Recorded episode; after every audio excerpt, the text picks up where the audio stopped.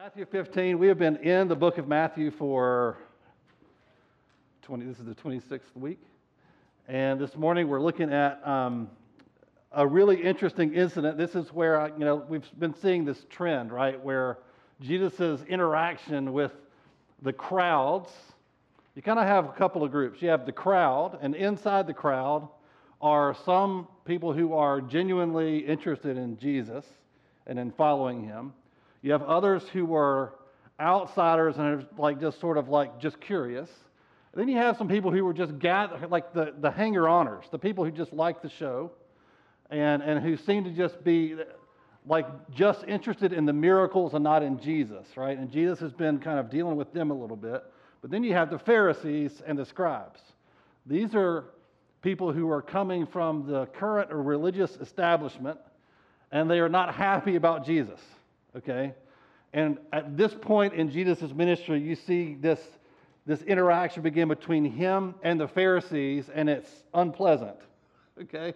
And he's becoming more aggressive in a way, maybe if I could say that, uh, towards them in rebuking them publicly, okay? This is the first time, for example, that you see him call them hypocrites, okay? And so this is a shift, and what you're going to see happening is the tension grows all the way up to the point where they have him killed. Okay? So we're beginning to ramp up towards the cross at this point. Okay? Okay, so um, let's look at Matthew 15, verses 1 through 9. It says, Then Pharisees and scribes came to Jesus from Jerusalem and said, Why do your disciples break the tradition of the elders? Make note of that phrase, the tradition of the elders. For they do not wash their hands when they eat. He answered them, And why do you break the commandment of God for the sake of your tradition? For God commanded, quote, honor your father and mother, and whoever reviles father or mother must surely die. But you say, if anyone tells his father or his mother, what you would have gained from me is given to God, he need not honor his father. So for the sake of your tradition, you have made void the word of God, you hypocrites.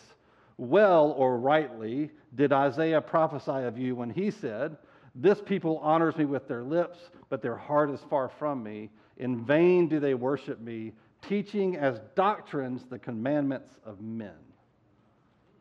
Okay, a couple of things I want to we have to explain like that may not be clear, all right, about the whole like honoring father and mother thing. Okay, um, Jesus doesn't really answer their question. First of all, you know, no, like they come to Jesus and say, you, there's this rule from the, in our tradition, okay, not from the law, not from God, but from men, that they had created a, an oral tradition that you do this very specific ceremonial hand washing before you eat.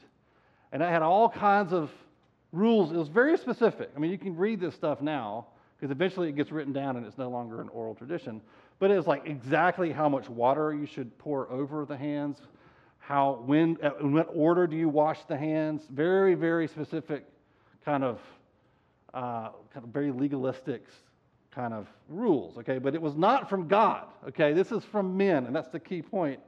They rebuke Jesus because his disciples are not following the traditions.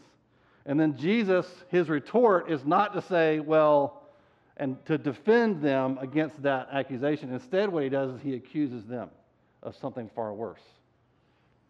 What he says, there is a law from God, not from men, but from God that says, honor your father and mother, and if you revile your father and mother, you should be put to death. Okay? But apparently, they had a tradition that allowed a son or a daughter to take money they had received, maybe from the sale of land or whatever it is, and give that to the temple while letting their parents basically be homeless. So they neglect their parents and then do this great public, generous gift, gift to the church of all this money, meanwhile neglecting their parents. And Jesus says, wait a minute, your human tradition is contradicting man's tradition. You're okay because you're okay with this son neglecting his parents because he's giving a lot of money to the church.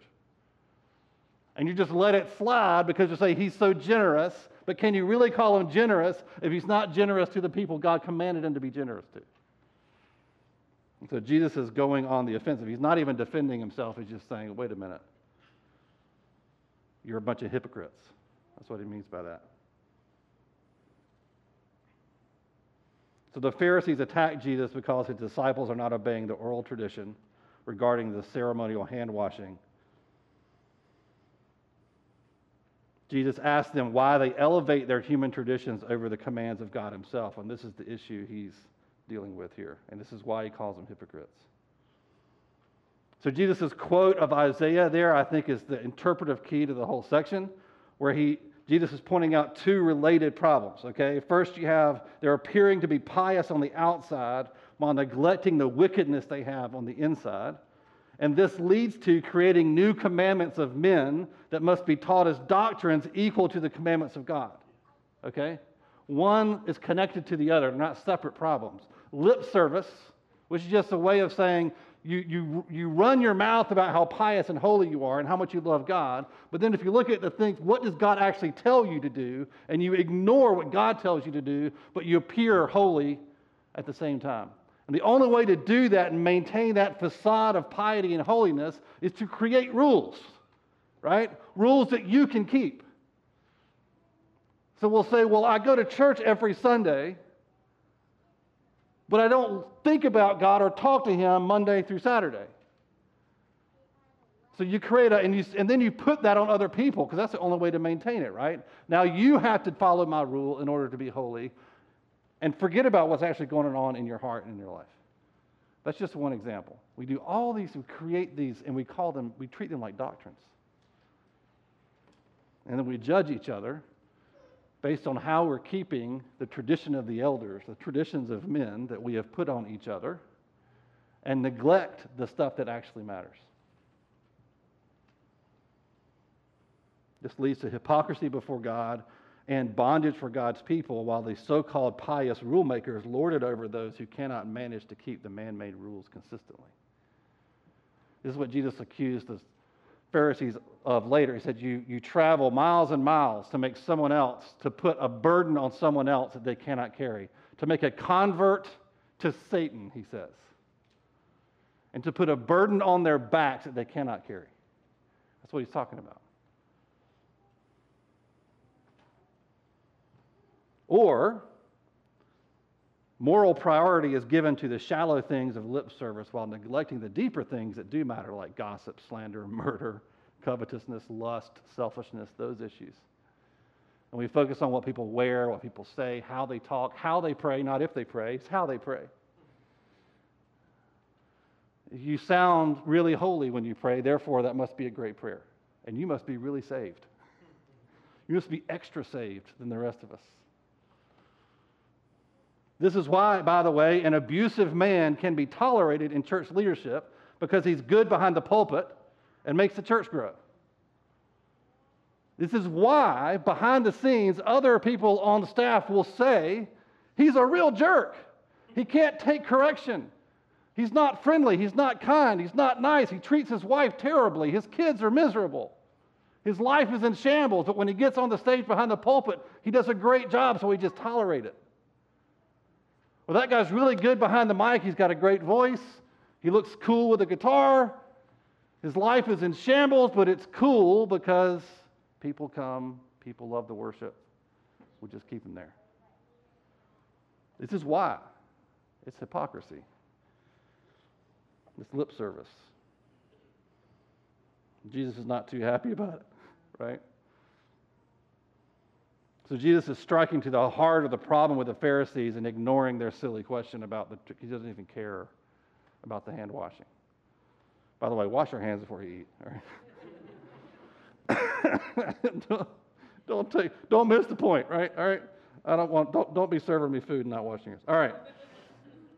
So Matthew 15, Jesus gets more specific, okay? If you're feeling a little like, ouch, he gets a little more specific. And when God gets more specific, he gets more convicting, right? So 15 verses 10 to 20, this is the rest of this moment. And he called the people to him and said to them, Hear and understand. It is not what goes into the mouth that defiles a person, but what comes out of the mouth, this defiles a person. Then the disciples came and said to him, Do you know that the Pharisees were offended when they heard this saying? I love this. Jesus, you offended the Pharisees? Because remember, these were important people. Like at this moment, this is the first time Jesus comes at them like this. And up until this moment, everybody revered these guys. They thought they were, these are like, this is the guy who really knows how to lead and pastor a church. This is the guy who really knows how to write good books. This is, these are the important, smart people that everybody looks up to in the church. And here Jesus is just going at them, like right out in public. And they're kind of like, What are you doing? Verse 13, he answered, Every plant that my heavenly Father has not planted will be rooted up. oh. Let them alone. They are blind guides. And if the blind lead the blind, both will fall into a pit. But Peter said to them, to him, Explain the parable to us. And he said, Are you also still without understanding? Yes, we are. Do you not see that whatever comes into the mouth passes into the stomach and is expelled? And your translation probably leaves out into the latrine, but that's in the Greek. Please don't sanitize my Bible, all right? My, Bible at least had a note, a little footnote into the latrine, all right? Yours probably has the same thing. Jesus is like, okay, I'm going to be more specific so you understand the analogy, all right? Imagine food going into your mouth, it just passes through your body and goes out into the latrine, right? It doesn't make you who you are. But, verse 18, but what comes out of the mouth proceeds from the heart, and this defiles a person. For out of the heart come evil thoughts, murder, adultery, sexual immorality, theft, false witness, slander. These are what defile a person. But to eat with unwashed hands does not defile anyone. Okay? So Jesus is illustrating his point. The Pharisees are obsessing about and putting people in bondage over what they eat and how they eat it, the commandments of men. Yet they are not concerned at all about what comes out of a person's mouth, which is the commandments of God. God says, don't slander, don't lie, right? He says, and Jesus says, what comes out of your mouth comes from your heart. I think this is also interesting. He says, what comes out of your mouth defiles a person. Because this stuff has a reciprocal, sin has a reciprocal relationship with your heart. You say something in anger, in a weak moment, Maybe you're a little hangry or a little tired or your frustration's been building all day and you say something gross, right? Something angry, some gross thing. And not only is that defiling to everyone who hears it, but it's also defiling to you. It makes it now easier to say the next horrible thing. This is how sin works. You do it once, and it kind of calls back into your heart, and says, Wasn't that nice? Let's do that again. Next time it'll be easier. Just keep on trucking. It gets easier every time. And so the thing, the sin that you commit defiles you. So it's not a one way thing like this fountain of sin coming out. The more you sin, the more you like it, the more it defiles you, the worse it gets.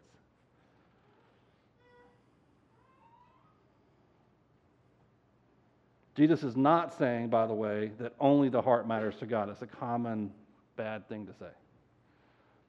God just looks at the heart. No, He doesn't just look at the heart. What you do matters, okay? It's, the, the point is not to be like, have clean, as long as my heart's right, I can do terrible things that God says not do. That's a common thing that people say. I can't help who I love. Well, yeah, you can. If I just said to Heather, I decided to love somebody else, she'd have a problem with that. And so would my kids. Right? They're all looking at me like, don't even say that out loud. What I do and what's in my heart are connected. God cares about both of them. Jesus doesn't ever say, I don't care what you do. He says, What you do tells me what's in your heart.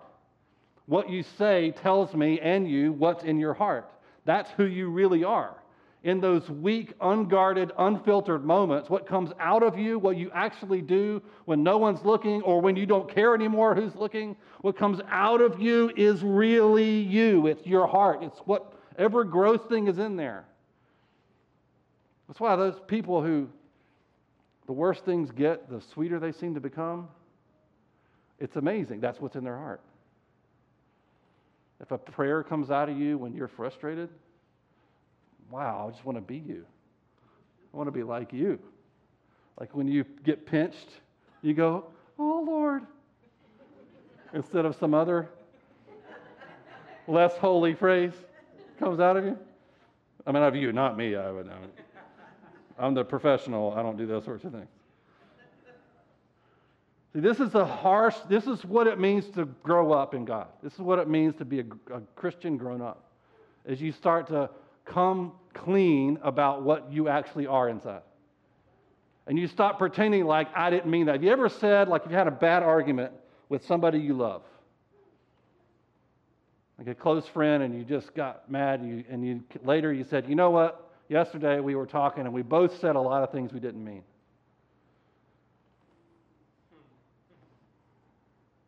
Come on. That's immature.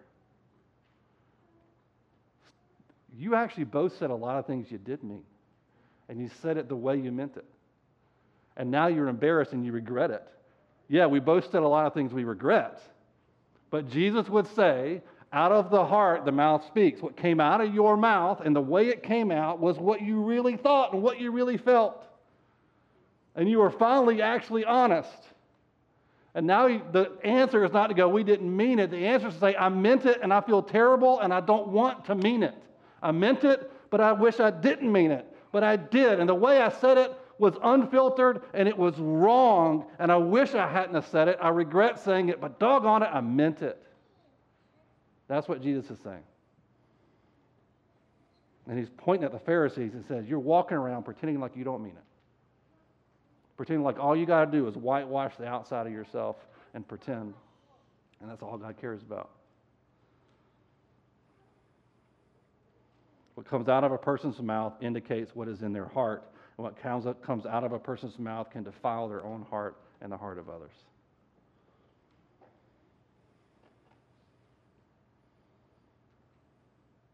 So, this means that you are what you do and you are what you say.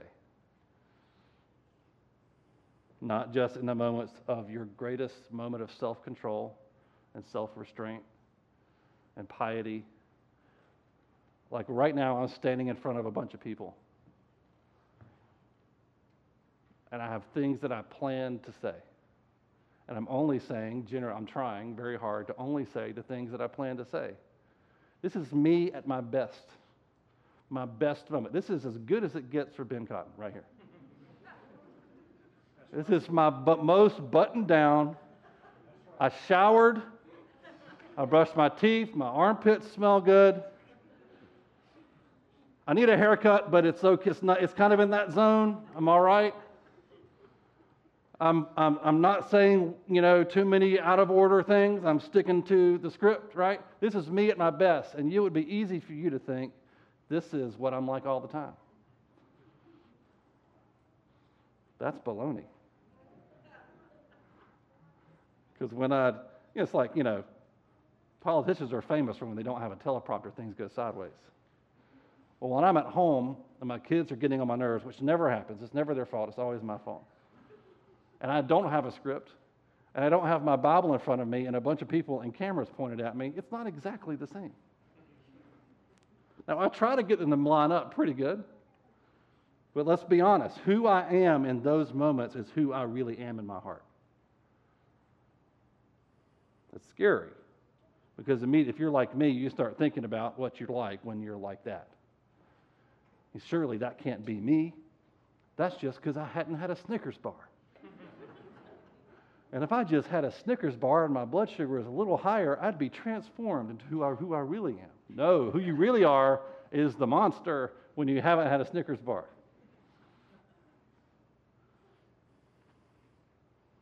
This is part of growing up into a mature person, coming to terms with the fact that who you are when you are tired, frustrated, angry, hungry, or otherwise uninhibited is who you really are. It is not true that you people say, "Well, I'm a happy drunk," or "I'm an angry drunk."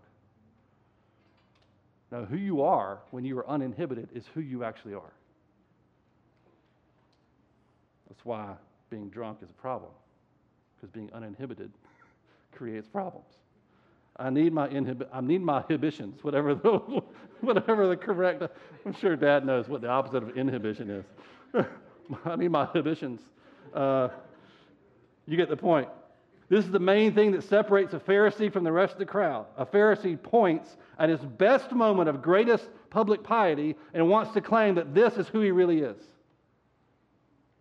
This goes back to the church leader, public figure he says, Who I am when everyone's looking is who I really am, when the truth is that's not true about any of us. And Jesus publicly calls them hypocrites, which you can imagine he's, he is causing that public facade to begin to crumble in front of everyone, and this is why they want him dead. It's because he dares to poke at the holes in their public piety and say, You're not pious, you're wicked, you're hypocrites. And they can't have that. They can't stand it. And so they're going to kill him over it. That's what drives it. He knows it, I think. So you are who you were at your worst moment. Sorry. But, but, Jesus says you can be who I am at my best moment.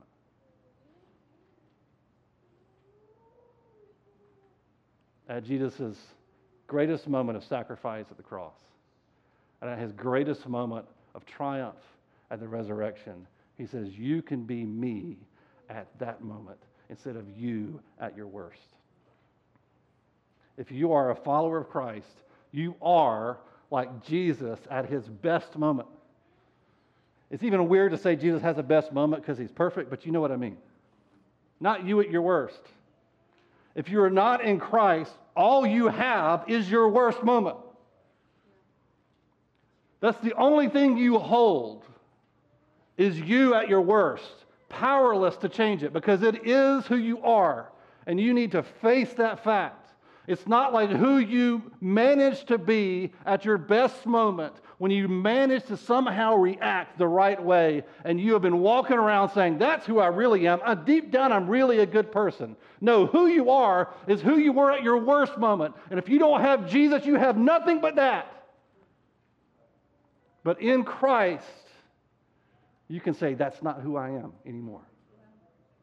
Yeah, that's gross what I did and what I said. Oh, but that's not me.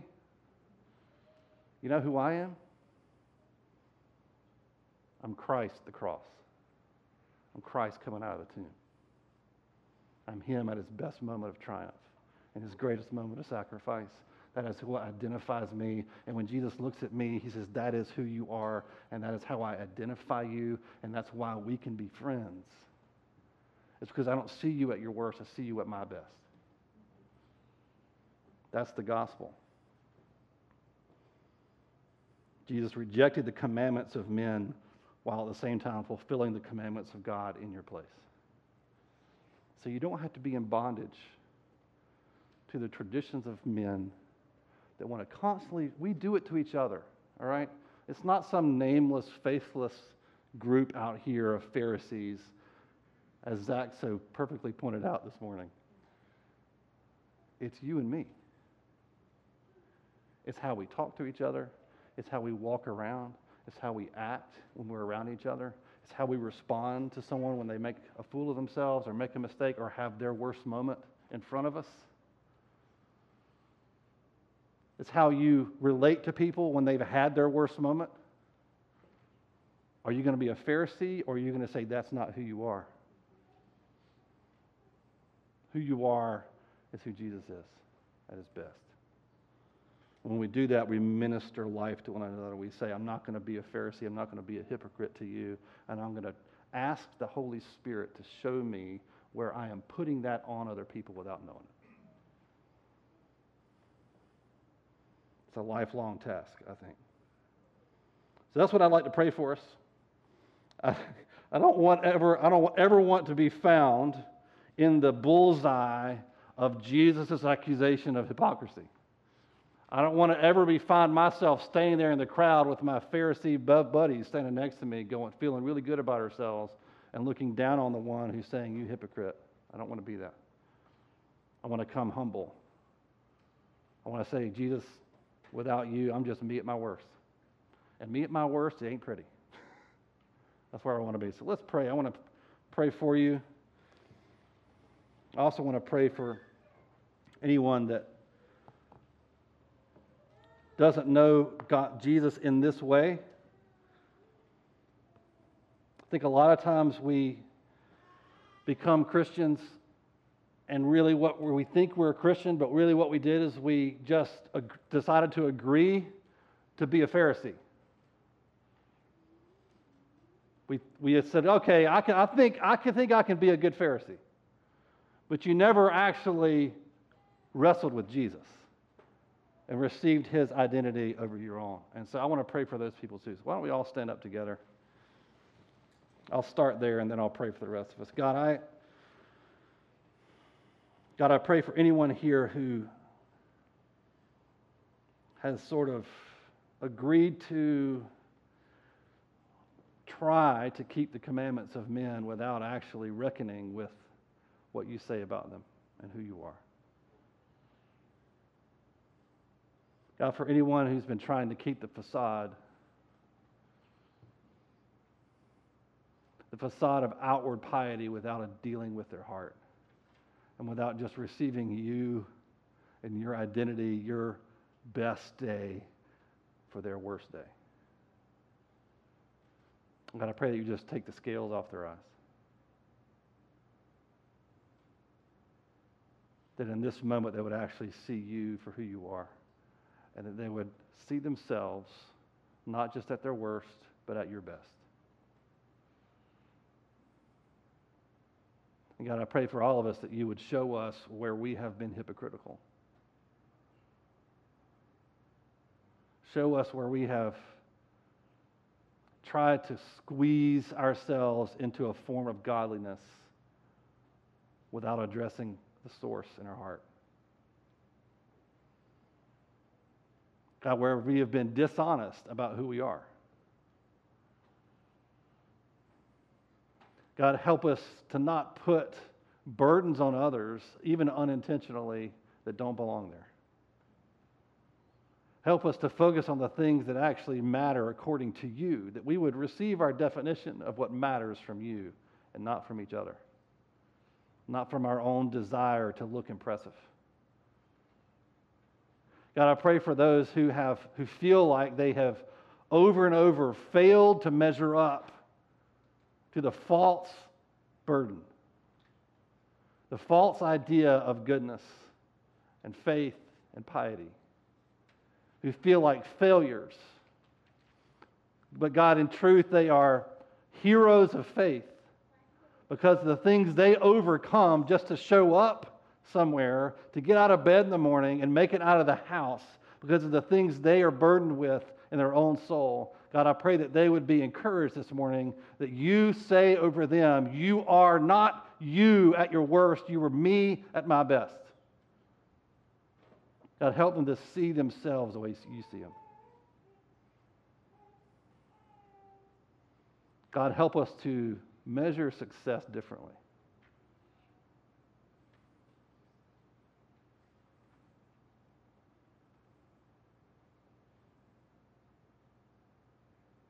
God, we need your help in this.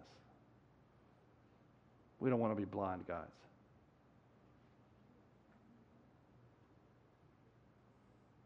God, we don't want to be the blind leading the blind into a pit.